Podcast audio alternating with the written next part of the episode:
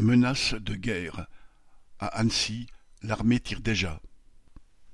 Comme dans de nombreuses villes de garnison, le 25e BCA d'Annecy utilise depuis plus d'un siècle un champ de tir pour l'entraînement des soldats.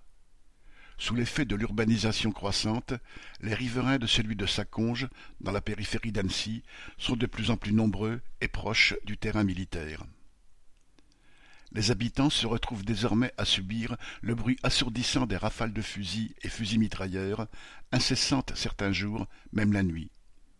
C'est pourquoi le projet de modernisation de l'installation existante pour en faire un STOE, stand de tir ouvert évolutif, ne passe pas. À l'initiative d'un groupe d'habitants déterminés qui ne veulent pas voir leur qualité de vie se dégrader, ni la valeur de leurs biens se déprécier pour ceux qui sont propriétaires, Pétitions, rassemblements, groupes sur les réseaux sociaux se sont multipliés très rapidement. L'objectif principal était d'interpeller les élus au conseil municipal lors de la consultation nécessaire pour modifier le plan local d'urbanisme PLU afin d'autoriser la travaux. La diffusion d'un enregistrement audio du bruit des mitraillages a eu son petit effet.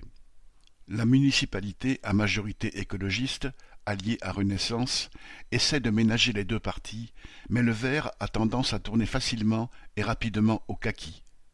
Ses membres n'aiment pas trop le bruit des armes en théorie, mais en pratique, ils s'alignent le doigt sur la couture du pantalon.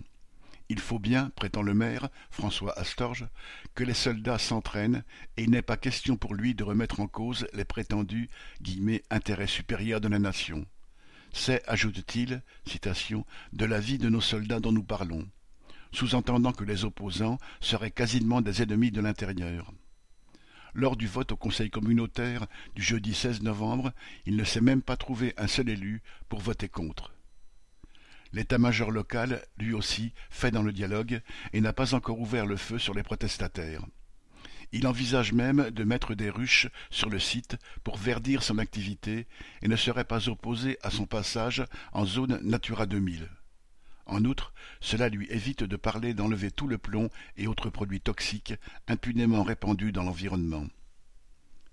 Les riverains n'acceptent pas de se laisser embobiner par ce bourrage de crâne, ni par les promesses de murs anti-bruit ou d'aménagement d'horaires.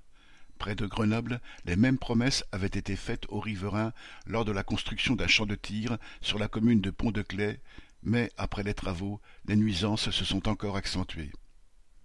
Tandis que les urgences d'Annecy sont au bord de l'asphyxie depuis des mois, deux ou trois millions d'euros minimum vont être dépensés pour que l'armée forme ses soldats aux sales guerres actuelles ou à venir. Correspondant Hello.